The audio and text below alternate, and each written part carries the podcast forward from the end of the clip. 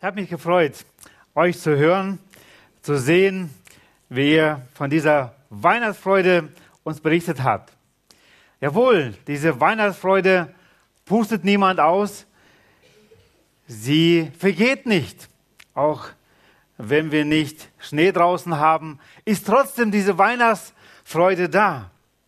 Weihnachten, wir haben es gerade gehört von den Kindern und unter uns haben es oft schon gesagt, Weihnachten ist ein Fest der Freude. Man schenkt sich gegenseitig Geschenke. Man macht damit möglich, eigentlich möchte man auf die eigentliche Freude darauf aufmerksam machen, wenn man jemand anders etwas Gutes schenkt, etwas Tolles. Meistens gibt es ja doppelte Freude. Man freut sich selber, wenn man jemand ein Geschenk getan hat und der es bekommt, freut sich auch drüber obwohl an Weihnachten sehr viel Geld ausgegeben wird, kennen die meisten Menschen heute diese echte Weihnachtsfreude, von der wir gerade gesungen haben, gehört haben, nicht. Sie ist ein Geschenk aus dem Himmel. Wir haben es gerade gehört von den Kindern uns sagen. Die meisten Menschen auf unserem Planeten, heute hier in Berlin, kennen diese echte Weihnachtsfreude nicht für, die, für den heutigen Abend, für diese kurze, kurze Botschaft, die ich weitergeben möchte, hat der Herr mich auf einen Text geführt und auf einen Gedanke, der mich ganz neu fasziniert und den möchte ich gerne mit euch teilen. Und ich habe diesen Text aus Lukas 2, Verse 8 bis 20 überschrieben, die Herrlichkeit Gottes im Chaos dieser Welt. Die Herrlichkeit Gottes im Chaos dieser Welt. Die Herrlichkeit Gottes. Auch wir empfinden heute diese Welt ein Stück weit Chaos. Doch die Herrlichkeit Gottes kam in diese Welt. Ich lese den Text Lukas 2 ab Vers 8 und ihr dürft gerne mitlesen diesen Text, auch wenn wir ihn schon sehr oft gelesen haben und vielleicht jedes Jahr neu lesen, hat dieser Text heute uns neu etwas zu sagen. Und es waren Hirten in derselben Gegend, die auf freiem Feld blieben und des Nachts Wache hielten über ihre Herde. Und ein Engel des Herrn trat zu ihnen und die Herrlichkeit des Herrn umleuchtete sie. Und sie fürchteten sich mit großer Furcht. Und der Engel sprach zu ihnen, fürchtet euch nicht, denn siehe, ich verkündige euch große Freude, die für das ganze Volk sein wird. Denn euch ist heute ein Retter geboren, der ist Christus der Herr in Davids Stadt. Und dies sei euch das Zeichen, ihr werdet ein Kind finden, in Windeln gewickelt und in einer Krippe liegend. Und plötzlich war bei dem Engel eine Menge der himmlischen Herrscher, die Gott lobten und sprachen, Herrlichkeit Gott in der Höhe und Friede auf Erden in den Menschen des Wohlgefallens. Und es geschah, als die Engel von ihnen hinweg in den Himmel auffuhren, dass die Hirten zueinander sagten, lasst uns doch hingehen nach Bethlehem und diese Sache sehen, die geschehen ist und die der Herr uns kundgetan hat. Und sie kamen eilend und fanden Maria und Josef und das Kind in der Krippe liegend. Als sie es aber gesehen hatten, machten sie das Wort bekannt, das über dieses Kindlein zu ihnen geredet worden war. Und alle, die es hörten, wunderten sich über das, was ihnen von den Hirten gesagt wurde. Maria aber bewahrte alle diese Worte und erwog sie in ihrem Herzen. Und die Hirten kehrten zurück, priesen und lobten Gott für alles, was sie gehört und gesehen hatten, wie es ihnen gesagt worden war. Ein bekannter Text und trotzdem diese wunderbare große Nachricht. Und wir wollen heute Abend staunen über das, was Gottes Wort uns hier weitergibt und sagt. Die Herrlichkeit Gottes im Chaos dieser Welt. Vers 9 lesen wir, und ein Engel des Herrn trat zu ihnen und die Herrlichkeit des Herrn umleuchtete sie. Eine dunkle Nacht die Hirten auf dem Feld. Und ich habe den ersten Punkt überschrieben, umleuchtet von der Herrlichkeit Gottes. In dieser dunklen Nacht, auf einmal, wir haben es gerade im Anspiel von den Kindern schon gehört und gesehen, wie sie es selbst vorgetragen haben, vorgeführt haben, dieses Licht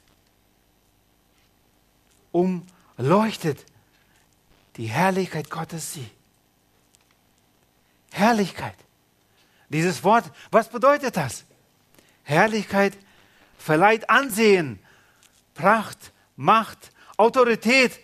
Und von daher hat es auch die Bedeutung von Wert oder Ehre. Diese Herrlichkeit, Ansehen, Pracht, Macht. Und diese Herrlichkeit umleuchtete diese Hirten, die eigentlich nichts mehr erwartet haben als nur den nächsten Morgen. In den Aussagen über die Herrlichkeit Gottes wird das Moment der Sichtbarkeit einmal mehr und einmal weniger betont, wenn wir über die Herrlichkeit Gottes in der Bibel immer wieder lesen. Die Hirten vernahmen die Herrlichkeit Gottes im Umleuchten. Dieses helle Licht, was da auf sie leuchtete, dadurch haben sie als erstes diese Herrlichkeit vernommen. Es war besondere Ehre, Pracht, Macht, was sie hier erfuhren. Die Hirten vernahmen die Herrlichkeit Gottes im Umleuchten, im Loben der Engel. Das kam dazu. Und eine Menge der himmlischen Herrscher, die Gott lobten und sprachen, Herrlichkeit, Gott in der Höhe und Friede auf Erden in den Menschen des Wohlgefallens. Die Herrlichkeit Gottes, sie umleuchtete die Hirten. Zweitens, gesehen die Herrlichkeit Gottes. Sie nahmen diese Herrlichkeit Gottes wahr. Nachdem die Herrlichkeit Gottes sie umleuchtete, hörten sie. Ich lese nochmal die Verse 10 bis 12. Und der Engel, der Engel sprach zu ihnen, fürchtet euch nicht, denn siehe, ich verkündige euch große Freude, die für das ganze Volk sein wird. Denn euch ist heute ein Retter geboren, der ist Christus der Herr in Davids Stadt. Und dies sei euch das Zeichen. Ihr werdet ein Kind finden, in Windel gewickelt und in einer Krippe liegend. Nachdem sie umleuchtet wurden von der Herrlichkeit Gottes, durften sie sehen. Denn siehe, ich verkündige euch eine große Freude. Sie durften es hören. Aber Gott geht noch weiter. Und er gibt ihnen ein Zeichen, Vers 12, ein Zeichen, ihr werdet ein Kind finden, in Windeln gewickelt und in einer Krippe liegend. Eine Frage an uns heute. Wären Sie davon überzeugt gewesen, wenn Sie nur dieses Licht gesehen hätten und nur gehört hätten? Nein, Sie durften es sehen. Gott gibt ihnen dieses Zeichen und sie dürften sehen die Herrlichkeit Gottes. Und in Verse 15 bis 16 sehen wir, wie sie diese Herrlichkeit Gottes nochmal ganz nah wahrnehmen. Und es geschah als die Engel von ihnen hinweg in den Himmel auffuhren, dass die Hirten zueinander sagten, lasst uns doch hingehen nach Bethlehem und die Sache sehen, die geschehen ist und die der Herr uns kundgetan hat. Und sie kamen eilend und fanden Maria und Josef und das Kind in der Krippe liegend. Sie haben die Herrlichkeit Gottes gesehen. Das ist der zweite Punkt. Und es ist sehr wichtig, dass sie sich wirklich aufgemacht haben und sie gesehen haben, die Herrlichkeit Gottes. Die Herrlichkeit Gottes umleuchtet. Sie hörten und sie durften, nachdem sie das gehört haben, durften sie überzeugt werden von der Tatsache der Geburt des Retters, von dem der Engel ihnen gerade angesagt hatte, wurden sie durch das Sehen überzeugt. Der Jünger Jesus, Johannes schreibt in Johannes 1, Vers 14, Johannes 1, Vers 14, und das Wort wurde Fleisch und wohnte unter uns und wir haben seine Herrlichkeit angeschaut.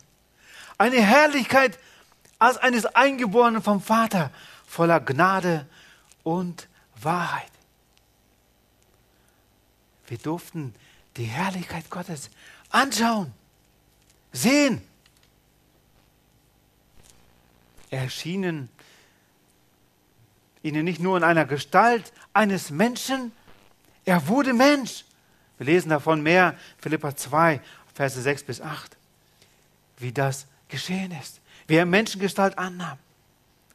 Und wofür haben wir gerade schon im Text aus Jesaja gelesen, gesehen. Wir sahen seine Herrlichkeit. Voller Wahrheit, voller Gnade und Wahrheit. Vers 16, denn uns denn aus seiner Fülle haben wir alle empfangen. Und zwar Gnade um Gnade. Sehen wir etwas weiter, Vers 16, Kapitel 1 Johannes. Seine Herrlichkeit bezieht sich auf die einzigartige Größe in Jesu Leben, seinen Wundern, seinem Tod, freiwillig und seine Auferstehung. Nichts konnte ihn im Grab halten. Keine Soldaten, nichts. Er stand auf.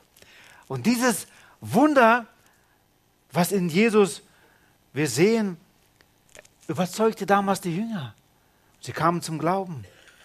Er hatte Macht über Leben und Tod. Voller Gnade und Wahrheit haben wir gerade gesehen, haben die Jünger festgestellt bei Jesus.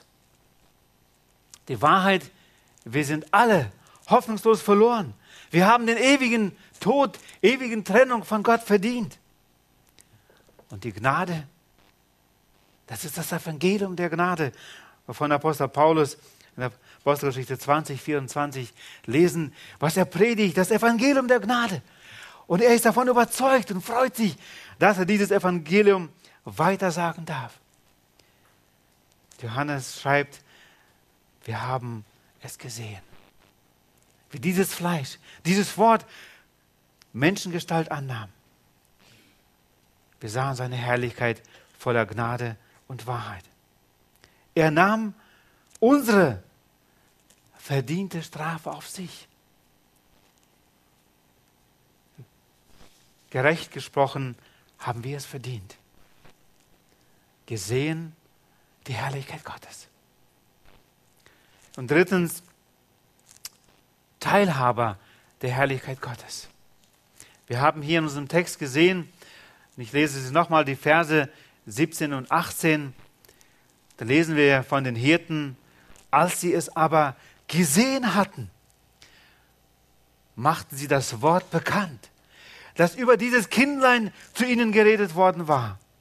Und alle, die es hörten, wunderten sich über das, was ihnen von den Hirten gesagt wurde.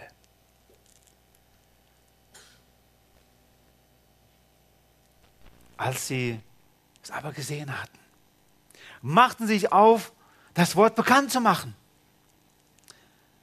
Vers 19 und 20 lesen wir, Maria aber bewahrte alle diese Worte und erwog sie in ihren Herzen. Vers 20, und die Hirten kehrten zurück, priesen und lobten Gott für alles, was sie gehört und gesehen hatten, wie es ihnen gesagt worden war. Nachdem die Hirten umleuchtet wurden von der Herrlichkeit Gottes, sie durften sie sehen, wurden sie selber Teilhaber der Herrlichkeit Gottes.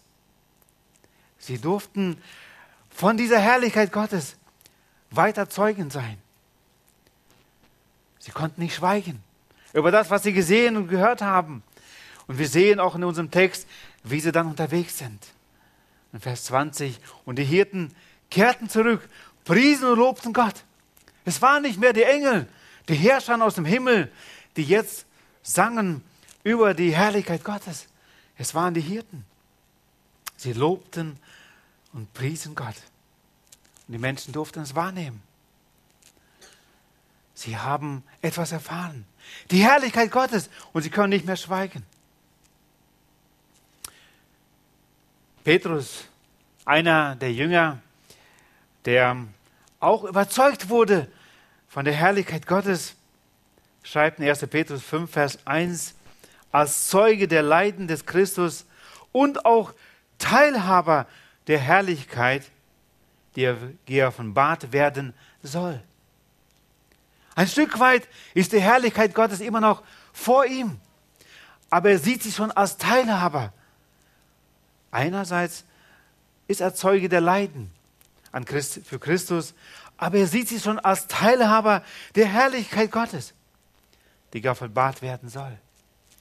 Von Stephanus, der gesteinigt wurde, weil er nicht schweigen konnte von dem, was er gesehen und gehört hat, lesen wir in Apostelgeschichte 7,55, als er gen Himmel schaute und sieht er die Herrlichkeit Gottes und Jesus zu Rechten Gottes sehen. Stehen.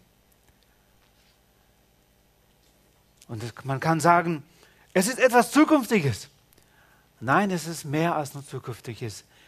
Wir können heute und hier schon Teilhaber der Herrlichkeit Gottes werden. Kolosser 1, 27, zweite Hälfte lesen wir, Christus in euch, die Hoffnung der Herrlichkeit. Wenn Christus nicht nur in Bethlehem, sondern in unserem Herzen geboren ist, dann ist die Herrlichkeit Gottes, die Hoffnung der Herrlichkeit, wohnhaft in uns. Und wir werden zu diesem Träger der Herrlichkeit im Chaos dieser Welt die Herrlichkeit Gottes. Nicht nur damals vor 2000 Jahren, heute möchte Gott, dass seine Herrlichkeit ausgebreitet wird in diese dunkle Welt. Hier in Berlin. In deine Familie, da wo du gerade zu Hause bist. Wie bekommen wir diese Herrlichkeit Gottes? Wie können wir Teilhaber dieser Herrlichkeit Gottes werden? Ja, nun, wir haben heute schon gesehen, wie die Hirten als erstes umleuchtet wurden von der Herrlichkeit Gottes. Und vielleicht geht es dir heute ähnlich wie den Hirten damals. Sie sprechen von etwas, was noch nicht mir gehört, was noch nicht meins ist. Aber ich höre etwas von der Herrlichkeit Gottes. Was ist das? Mach dir auf den Weg. Wie damals die Hirten, sie gingen und schauten und suchten ob das so stimmt. Dann darfst du Teilhaber dieser Herrlichkeit Gottes werden. Ich möchte gerade bei diesem Teilhaber der Herrlichkeit Gottes und wie wir es werden können, wie wir es sein können, wie wir bessere Zeugen dieser Herrlichkeit sein können, lesen und abschließend mit einem Text aus 1. Johannes Kapitel 1. Johannes, der Jünger, von dem wir gerade schon gelesen haben, der gesagt hat, wir haben gesehen ihn voller Gnade und Wahrheit, schreibt in 1. Johannes ab Vers 1 solche Worte. Was von Anfang an war, was wir gehört, was wir mit unseren Augen gesehen, was wir angeschaut und unsere Hände betastet haben vom Wort des Lebens. Und das Leben ist geoffenbart worden und wir haben gesehen und bezeugen und verkündigen euch das ewige Leben, das bei dem Vater war und das uns geoffenbart ist. Was wir gesehen und gehört haben, verkündigen wir auch euch, damit auch ihr mit uns Gemeinschaft habt. Und zwar ist unsere Gemeinschaft mit dem Vater mit, dem, mit seinem Sohn Jesus Christus. Und die schreiben wir, damit unsere oder eure Freude vollkommen sei. Johannes kommt hier nochmal auf diese Freude, von der wir gerade gesungen haben, von dieser echten, wahren, bleibenden Freude, Weihnachtsfreude, Osterfreude. Christus ist nicht im Grab geblieben, er ist auferstanden. Von dieser Freude, sagt er, können wir nicht schweigen, denn wir haben gesehen und gehört. Nicht nur damals, wo er unter uns war, sondern nachdem er auch auferstanden ist aus den Toten. Wir verkündigen euch das Leben, das in ihm ist. Und wir kommen, ich heute, zu diesem Leben, von dem Johannes hier spricht. In den nächsten Versen lesen wir davon. Vers 6 lese ich gerade, wenn wir sagen, dass wir Gemeinschaft mit ihm haben und wandeln in der Finsternis, lügen wir und tun nicht die Wahrheit. Wenn wir aber im Licht wandeln, wie er im Licht ist, haben wir Gemeinschaft miteinander und das Blut Jesu, seines Sohnes, reinigt uns von jeder Sünde. Wenn wir sagen, dass wir keine Sünde haben, betrügen wir uns selbst und die Wahrheit ist nicht in uns. Wenn wir unsere Sünden bekennen, ist er treu und gerecht, dass er uns die Sünden vergibt und uns reinigt von jeder Ungerechtigkeit. Gibt es eine größere Freude, als zu wissen, mir ist vergeben. Ich, stand, ich kann als Gerechter vor Gott stehen. Diese Freude ist die Freude von Weihnachten. Jesus kam mit einem Ziel, um unsere Sünden auf sich zu nehmen, damit er unsere Sünden vergeben kann. Was tun wir? Was müssen wir dafür tun? Wir müssen bekennen. Wir dürfen, wir müssen zugeben, ich bin Sünder. Und wenn wir bekennen unsere Sünde, sie offenlegen, dann deckt das Blut Jesu, das vergossen wurde dort auf Golgatha, unsere Sünden. Und das ist eine riesengroße Freude. Vers 2 in Kapitel 2 lese ich noch, und er ist die Sühnung für unsere Sünden, nicht allein aber für die unseren, sondern auch für die ganze Welt. Und das ist der Aufruf heute von unserem Herrn an uns. Wenn du wie damals die Hirten von dieser Freude gehört hast, gesehen hast, dann dürfen wir sie weitertragen. Diese frohe Botschaft, es gibt Vergebung, Sühnung für die Sünden. Nicht nur für meine Sünden, sondern auch für die der ganzen Welt. Ich darf, wie die Hirten damals, unterwegs sein und den Menschen diese frohe Botschaft weitergeben. Jemand sagte, ich bin nicht Endverbraucher der Liebe Gottes. Ich darf diese Liebe, die Gott uns gegeben hat, weitertragen. Deswegen nochmal zurück. Heute diese Botschaft, die Herrlichkeit Gottes im Chaos dieser Welt. Lasst uns sie bekannt machen. Diese Herrlichkeit Gottes. Als erstes sie umgab. Sie sahen die Herrlichkeit Gottes und sie wurden davon überzeugt. Und sie wurden Teilhaber der Herrlichkeit Gottes. Und heute Christus und euch die Herrlichkeit, die Hoffnung der Herrlichkeit. Tragen wir diese Hoffnung weiter in diese hoffnungslose Welt. Wir haben einen Auftrag möchte der Herr uns segnen. Auch in diesen Tagen, wo so viel Hoffnungslos Hoffnungslosigkeit da ist, dass wir diese Botschaft von der Herrlichkeit Gottes weitertragen. Helfen wir uns gegenseitig damit und möge der, die Zahl derer, die sich auf der Suche machen, aus unserem Kreis hier groß werden. Wenn ihr Fragen habt zu dem, was ihr gerade gehört habt, wie ihr selber Teilhaber dieser Hoffnung, dieser Freude werden könnt. Bleibt zurück. Wir haben Zeit für euch und mit euch diese frohe Botschaft mit euch zu besprechen. Wir werden jetzt ein Lied noch singen. Das ist das Lied O du Fröhliche. O du Fröhliche ist eins der bekanntesten deutschsprachigen Weihnachtslieder. Der Dichter der ersten drei Strophen, der ersten Strophe ist der Weimarer Waisenvater, so wurde er genannt, Johannes Daniel Falk. Er lebte 1768 und dann etwas danach. Und die beiden folgenden Verse, die wir heute singen, wurden dann später von seinem Kollegen gedichtet, Heinrich Holzschauer. Es ist interessant, dass dieser Mann, dieser Johannes Falk, ein schrecklicher Gegner der Christenheit war. Aber Gott griff ein in sein Leben. Und innerhalb einiger Wochen verlor er vier seiner sieben Kinder. An der Krankheit, Typhus, Seuche. Und das war etwas Schreckliches für ihn. Aber in dieser schrecklichen Zeit begegnete er Gott. Und sein Leben wandte sich auf 180 Grad. Und daraufhin gründete er in Weimar das Rettungshaus für ca. 200 verwahrloste Kinder. Und 1816 schrieb er dann dieses Lied, das heute als Weihnachtslied oder Fröhliche bekannt ist, diesen weisen Kindern. O du fröhliche, o du selige, gnadenbringende Weihnachtszeit.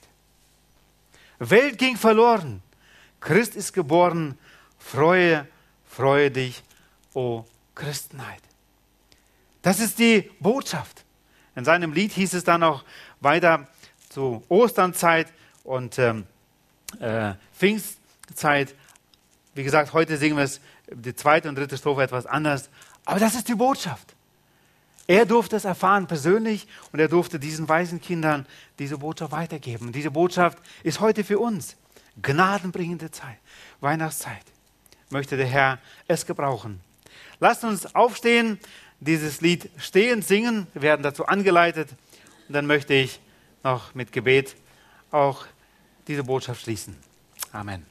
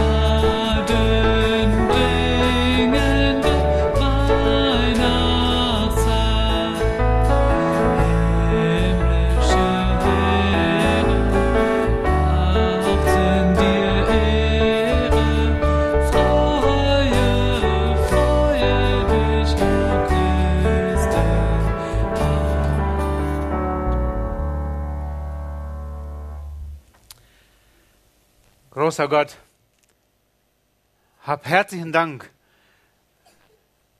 für diese Gewissheit, dass wir kein Zufall der Natur sind, sondern dass du jeden einzelnen von uns gewollt hast, uns das Leben geschenkt hast. Hab herzlichen Dank, dass du uns nicht aufgegeben hast und uns nicht hingegeben hast, als wir von dir gingen und eigene Wege gingen und wo wir uns gewandt, weggewandt haben von dir, wo wir deine Gebote missachtet haben. Wir waren hoffnungslos verloren, doch du hast einen Rettungsplan gehabt und du hast ihn verwirklicht. Herzlichen Dank, Herr Jesus, dass du bereit warst, Menschengestalt anzunehmen, um stellvertretend dort auf Golgatha unseren verdienten Tod auf dich zu nehmen.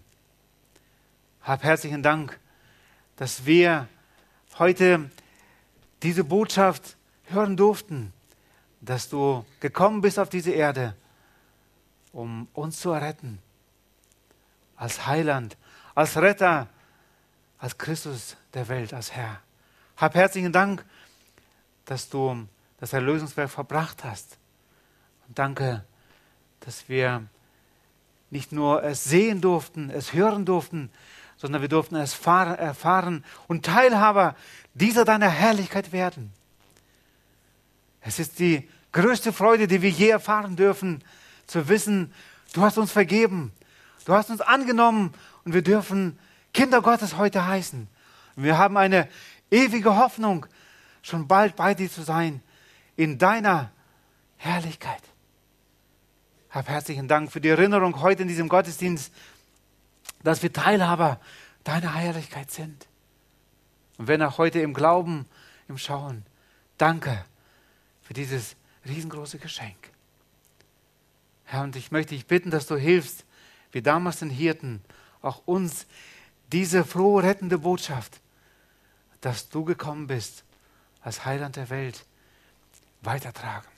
Herr, vergib, wo wir schweigen, wo wir selber mit uns selbst beschäftigt sind und wo wir diese Botschaft verschweigen. Hilf uns, Träger dieser Botschaft zu sein, in diesen Tagen, da wo du uns hingestellt hast. Und schenk, dass heute dieses gehört haben und es persönlich für sich noch nicht wissen, dass sie Teilhaber dieser deiner Herrlichkeit sind. Schenk, dass sie sich auf Versuche machen und Antwort finden in dir. Danke, dass wir uns dir anbefehlen dürfen weiterhin für diesen Abend, für die Gemeinschaft, die wir haben werden, hier noch, aber auch nachher in unseren Familien und da, wo wir sein werden. Segnet uns, Herr. Auch in den nächsten Tagen, wenn wir über dich, über die Erlösung, die du verbracht hast, uns freuen werden. In Jesu Namen, Vater. Amen.